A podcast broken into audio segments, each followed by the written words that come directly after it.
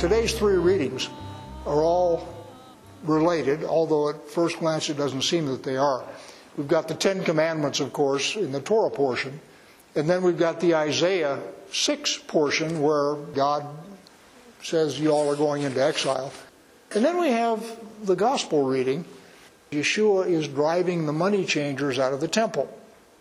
That goes right along with the Isaiah 6 passage, and the idea here is Israel has gone astray in both the gospel reading and the Isaiah reading.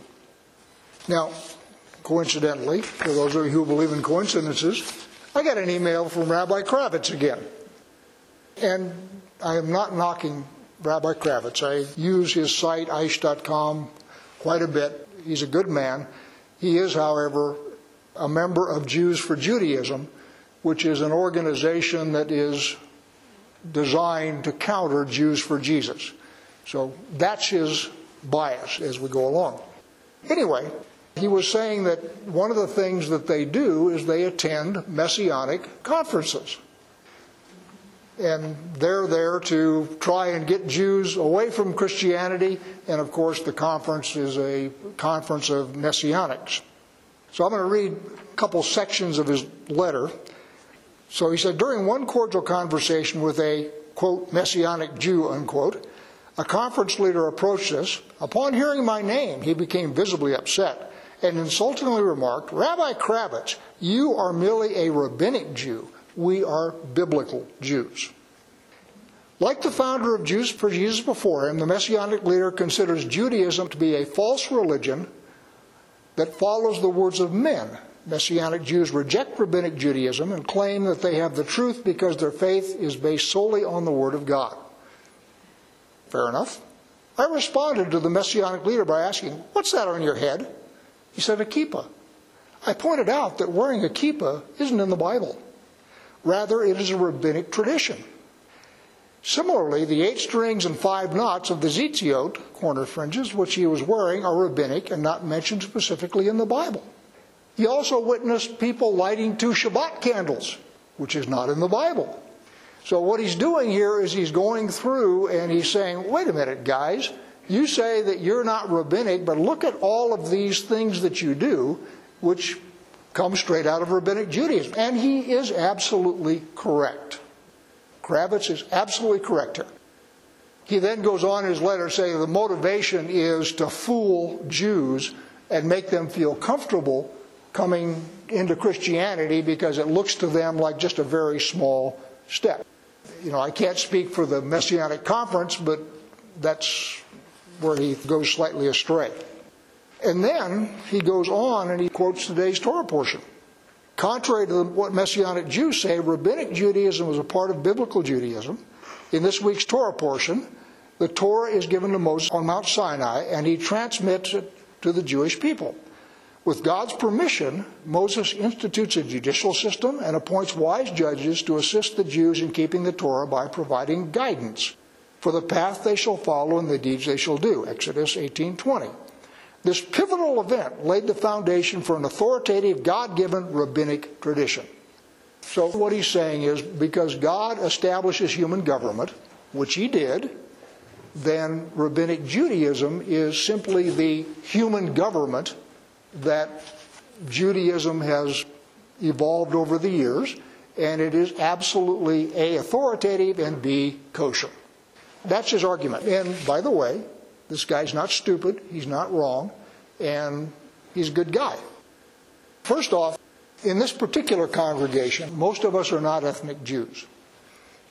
So most of us grew up in the Sunday church.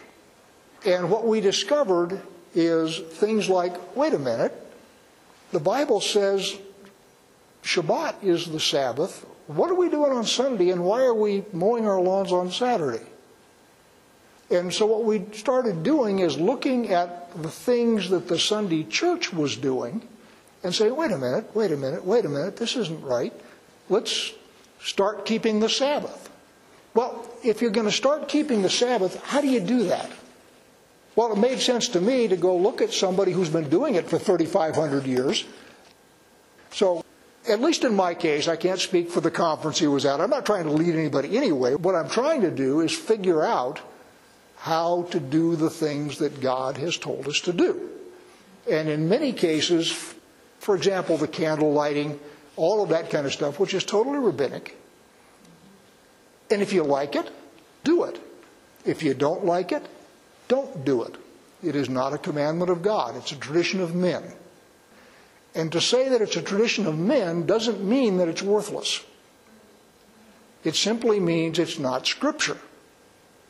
So, my dear wife and I, every Shabbat, we bake bread, we have wine, we have two candles on the table, we pray together. I pray Proverbs 31 over her. All of those are not commanded.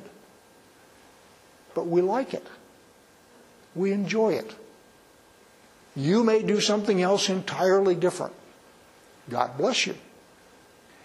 Now, what we've got going on in today's Torah portion and the Haftorah and the apostolic reading is God is giving his people a covenant.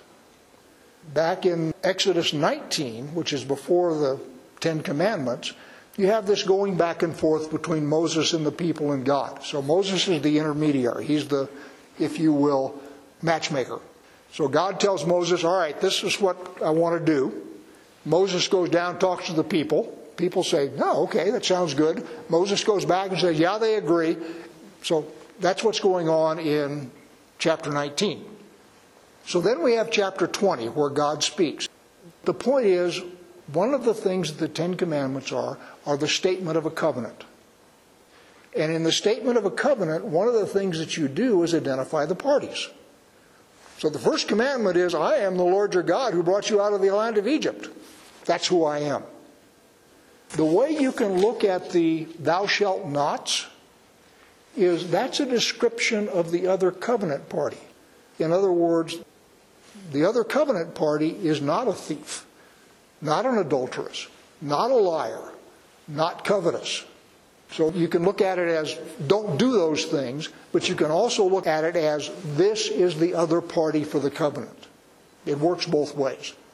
So you've all heard this riff, maybe some of you haven't, I'll do it very quickly. What was intended was that God was going to write his Torah on the hearts of the people. The people said, Stop. If we hear the voice of God, we're going to die. Moses, you go find out what he's got to say, come back and tell us, we'll do it. But don't let God tell us directly. And as I'm fond of saying, that's the point when tablets of stone became operative. What was intended originally was the Torah written on a human heart, which is what Jeremiah 31 talks about, Ezekiel, all of the prophets talk about is at some point the Torah is going to be where it's supposed to be on a human heart instead of on tablets of stone. Tablets of stone are a metaphor for hearts of stone. So what happens here is God gives us the tablets of stone. He also gives us the authority to make human government. So in this, Rabbi Kravitz is absolutely correct. And what Rabbi Kravitz is talking about when he's talking about rabbinic Judaism is, by the way, the exact same thing as the Catholic Church talks about when they say, well, when the Pope speaks ex cathedra, which is from the chair, then it's just as binding as Scripture. So humans do this. The rabbis do it, the Sunday church does it, Islam does it. That's the way people are. There isn't anything nefarious in that. The problem is, over a period of time, people drift. And that's where we come to Isaiah. It says, Make the heart of this people dull, lest they understand and change, and I heal them. You sort of say, Wait a minute, wait a minute, wait a minute. Isn't God in the forgiving business when we repent? The analogy I will give you is let's say that you are married to an alcoholic. And the alcoholic throws away the liquor for about a week. And then a week later shows up drunk. And you get on him, him or her, and Oh, he repents, she repents, throws away the alcohol for another week. So the thing here with Isaiah is God has told them over and over and over again through the prophets repent, come back to what I want you to do. And you get these 20 minute revivals, and then we're back on the booze. So at this point, God has finally decided all right, this isn't working. You guys can't govern yourselves, so what I'm going to do is we're going to whistle up some Assyrians, and they will govern you for a while, and we'll see how you like that. So that's what's going on in that passage. It is not a statement that God's unforgiving. It's a statement that, well, you've quit cigarettes or quit booze or quit whatever 36 times here, and I just don't believe you anymore. And by the way, the same thing is happening with Yeshua, where Yeshua is cleaning out the temple and so forth. What he's saying is, hey, folks, God has talked to you over and over and over again, and the party's over. You're about to go into exile. So it's the same kind of thing. And that's why it matches with the Ten Commandments, because what the Ten Commandments do is tell us how to avoid going to exile. Organize your life this way and your relationship to me, God, this way, and things will be well with you. Now, one of the things about the Ten Commandments is it's a list of what I would call negative space. The only positive commandment in there is your relationship to God and your parents. Love Lord your God, don't take his name in vain, keep the Sabbath, honor your parents. Those are positive. On the other side are negative. Don't murder, don't commit adultery, don't steal, don't lie, don't covet. Those are negative. The thing about negative commandments is they provide the greatest possible liberty. As long as you're not a murderer, as long as you're not an adulterer, as long as you're not a thief, you can be a doctor or a lawyer or an Indian chief. I don't care. Do whatever you want. Just stay out of that negative space. So, what it does is it gives you the maximum possible liberty within a system of order. People, of course, focus on what we can't do, sort of like Eve. She's got the whole garden, fruit all over the place. Eat whatever you like. Well, but wait a minute. There's that one there, and just you know, like a two-year-old going for a light socket, she's focused on what she can't have, and that's just the way humans are. So let's talk about human governance, which is what Rabbi Kravitz is talking about, and what the Ten Commandments are talking about, and what the other readings are talking about. First off, human governance is ordained by God. It is not bad. God is not an anarchist, neither am I. Human government's important, whether it happens to be rabbinic government or church governance or, or civil governance. It's okay. The problem is standards. I started life in the Episcopal Church as a mature man, not as a kid. And one of the things that they said in the Episcopal Church is it's a three legged stool. And the three legs of the stool are Scripture, reason, and tradition. On the surface, that makes sense. And by the way, that's what Rabbi Kravitz is saying in his own way. He's saying Scripture, human reason, and tradition, which is the rabbinic rulings, the oral Torah. The problem with that, however, is a three legged stool assumes that all three legs are the same. They're not. Scripture is, if you will, a much longer leg of the stool than reason and tradition are. There's a legal term called stare decisis. What it means literally is stand on the decision. The way I would describe it is don't solve the same problem twice. So if somebody comes into a courtroom having done something, and the court looks at all the facts and so forth, goes to the law, does all the legal reasoning they need to do, and says, All right, this is what the ruling is. They write it down. So the next time somebody comes into a court having done a similar thing, instead of going back to the law books, what they do is they go back to the precedents. Somebody's already decided this case. How did they decide it? I don't need to go back to my law school books to figure this out. I'll just go and find out what this other judge did, and I'll follow that. That's what stare decisis literally means. Don't solve the same problem twice. The rabbis do the same thing. So as somebody comes to the rabbi and says, All right, what do I do about this? The rabbi goes back to the Torah initially, studies it, and says, All right, this is what you should do. That, by the way, is what Moses is doing in today's Torah portion. And what happens is his father in law says, Wait a minute, wait a minute. You don't have the bandwidth to do that for the entire population. Get some other people to help you.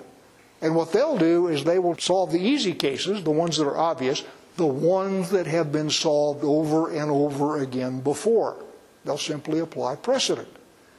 When it's a thorny one that you really have to go back and ask God, how do we handle that? They'll come to you. So there is nothing nefarious about this. The problem comes when the original decision is wrong.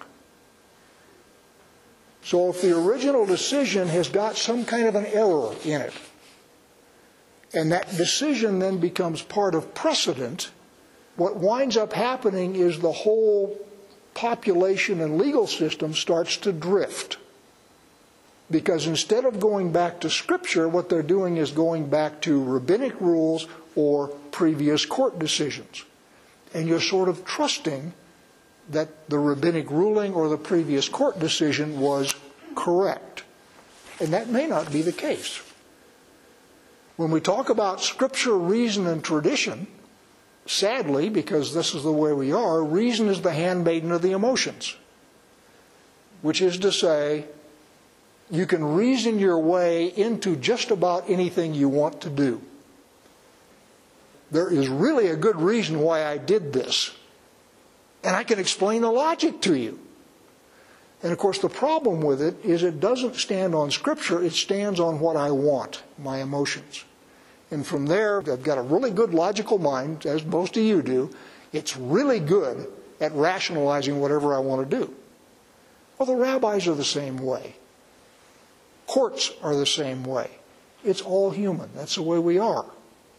So the idea of tradition, stare decisis, rabbinic tradition, whatever you want to call it, is not in itself nefarious. Humans are nefarious, and what they wind up doing is the whole society drifts. And that's where we get to our Isaiah passage. My analogy with a drunk spouse. The whole society has drifted at that point to the point where God finally says, All right, folks, you can't govern yourself. So we're going to bring in some Isaiah's case Assyrians, in Jeremiah's case Babylonians, in 0 AD's case Romans. But we're going to bring in these foreigners and they're going to rule you for a while until you figure it out. You'll see that it's actually better to live under my authority than it is to live under these folks. So that's what's going on in the Isaiah passage and Yeshua, in the gospel. God has finally said, I don't believe your repentance anymore because it doesn't stick. So we're going to do exile. So I'm going to slip over to Luke. And this vignette, by the way, is in all three synoptic gospels. The Luke passage adds one thing that changes everything. So I'm in Luke 5, verse 36. He also told them a parable. No one tears a piece from a new garment and puts it on an old garment. If he does, he will tear the new, and the piece with the new will not match the old. And no one puts new wine into old wineskins. You've all heard this ever since you were in kindergarten. But let's keep reading. If he does, the new wine will burst the skins and it will be spilled, and the skins will be destroyed. But the new wine must be put into fresh wineskins. And no one, after drinking old wine, desires new because the old is good. That's the part that is not in the other two synoptic gospels. This idea that the old wine is better than the new wine. If you read Christian commentaries on this, what they will say is Rabbinic Judaism is the old wine, the gospel is the new wine. Pretty much any Christian commentary worth its salt will give you that. Yeshua is bringing the gospel. That's the new wine. And the rabbinic system, the old wine, can't contain it, so it has to be burst and the rabbinic system done away with so that the gospel can flourish. That is the Christian explanation of that. I will gently suggest to you that it's exactly wrong. And the reason you know it's exactly wrong is because that last little sentence the old wine is good. So the new wine is the rabbinic system. And that new wine can't be contained in old wineskins. The old wine is the Torah, Moses. The old wine is what's good. The new wine, which is the rabbinic drifting over hundreds of years, they would occasionally jump up and make a golden calf. But most of the time, the drift was gradual. And that's the new wine that they're trying to put in the old wineskins. What they're trying to do is they are trying to dress up their new wine, which is rabbinic decisions or church fathers' decisions or papal decisions or any human government decisions. And what they're trying to do is dress it up to fit into the old wineskins, which is Moses. And what happens is it bursts. You will read lots and lots of very good, very competent Christian commentators who will tell you exactly the opposite. And if you just read it from Matthew or from Mark, that makes a great deal of sense. Because Matthew and Mark don't have this little thing that says the old wine is the good stuff. So if you read a commentary where they're in Matthew or Mark and you read this same thing, it will be, yeah, the gospel is the new stuff and the rabbinic Judaism is the old wineskin and you can't put the gospel in the old system. And what I'm suggesting to you is that's exactly 180 degrees out. And one of the things that we have, for those of you who have read our literature, is this quote from Jeremiah Stand at the crossroads and look and ask for the ancient paths where the good way is and walk in it and find rest for your souls. We picked that up when we first started. The idea here is Moses is the old wine. Moses is what is good. Moses is the ancient paths. And look at much of the Sunday church today. I mean, there are lots of good churches, but there are lots of them that have become gay dating clubs. One of them up on Lookout Road got rainbow flags all over the place. That is what I'm calling human reason drift. And what they've done is they have reasoned from God loves everybody, et cetera, et cetera, and it winds up being no standards. And that's not Moses. Moses has standards. We need standards. The standards we need, however, are God's standards, not necessarily man's standards. I said that very carefully.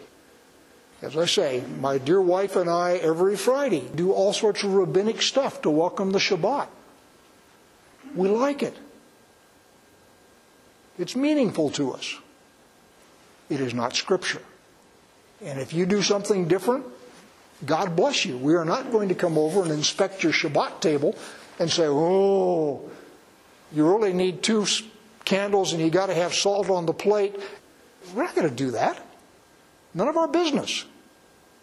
But the fact that we enjoy that little ceremony and it makes Shabbat real for us, that's what tradition and those things are for. It's when they ossify, solidify into commandments that you start running into trouble. And that's what's happened with Rabbinic Judaism. That's what's happened with Catholicism. That's what's happened with pretty much all human institutions, to include our own dear government. Over the years, people just sort of make slight changes and we wind up being off in the weeds. The Code of Federal Law bears very little resemblance to the Constitution. Just like Rabbinic Judaism, in some cases, bears little resemblance to Moses. And that's what Yeshua is talking about. He says, You guys have made the commandments of God of no effect by your traditions. That's what he's saying. And Rabbi Kravitz, God bless him, I say I kind of like Rabbi Kravitz. Rabbi Kravitz has got standards. They don't happen to be my standards in some cases, but the man is trying to do what he thinks is right in the light of his understanding of God, and I respect that. Don't happen to agree with him on some stuff, but I respect what he's doing. And when he calls people out and says, You Jews, you black hat, curly Q Jews, are got a false religion, that's not true. I mean, in some cases it may, but so does the Episcopal Church. So does the Catholic Church. So does every other church going. And what we try to do is not buy into a lot of that stuff. We try and look at the stuff in the light of Moses and say, is this tradition okay? Candles on the Shabbat table. Nothing wrong with that. However, I've dedicated this to the temple. That means that I'm going to let my mom sleep in the gutter because I don't have any money to support her. No, no. That tradition is wrong and we're not going to follow it. And there are similar traditions in the Catholic Church, the Episcopal Church, the Baptist Church, any other church that you want to go to. Totally human. And the deal here is always, always, always go back to what Moses says. Start there. And then you can evaluate these traditions in the light of what Moses says, and your chances of going astray are reduced. Again, I said that very carefully. That's again, reason is the handmaiden of the emotions. And if you want to go astray in some area, your devious little mind will get you right there. We're very good at that. Let me finish with Jeremiah. This is from the passage I read earlier Jeremiah 6. From the least of them to the greatest of them, everyone is greedy for unjust gain. And from prophet to priest, everyone deals falsely. They have healed the wound of my people lightly, saying, Peace, peace, when there is no peace. Are they ashamed when they commit abomination? No, they were not ashamed. They don't know how to blush. Does that sound like our society? We've forgotten how to blush? Therefore, they shall fall among those who fall. At the time that I punish them, they shall be overthrown. Thus says the Lord Stand by the roads and look, and ask for the ancient paths where the good way is. Walk in it, and find rest for your souls. But they said, We will not walk in it. I set watchmen over you, saying, Pay attention to the sound of the trumpet. But they said, We will not pay attention. So, like my little analogy with a drunk spouse, at some point, God finally figures out that it isn't working. And I will gently suggest that we're probably on the cusp of something like that because we've forgotten how to blush. So, if you like Shabbat candles, enjoy your Shabbat candles. If you like bread and wine on your table, enjoy it. It's all okay. Take from Judaism the good, but look at it critically and recognize that just like everybody else, in some areas they have drifted off into the weeds. That, by the way, is why they're still in exile. And I don't know that we're going into exile, but I'm sort of expecting that we're going to get corrected too, because that's what God does.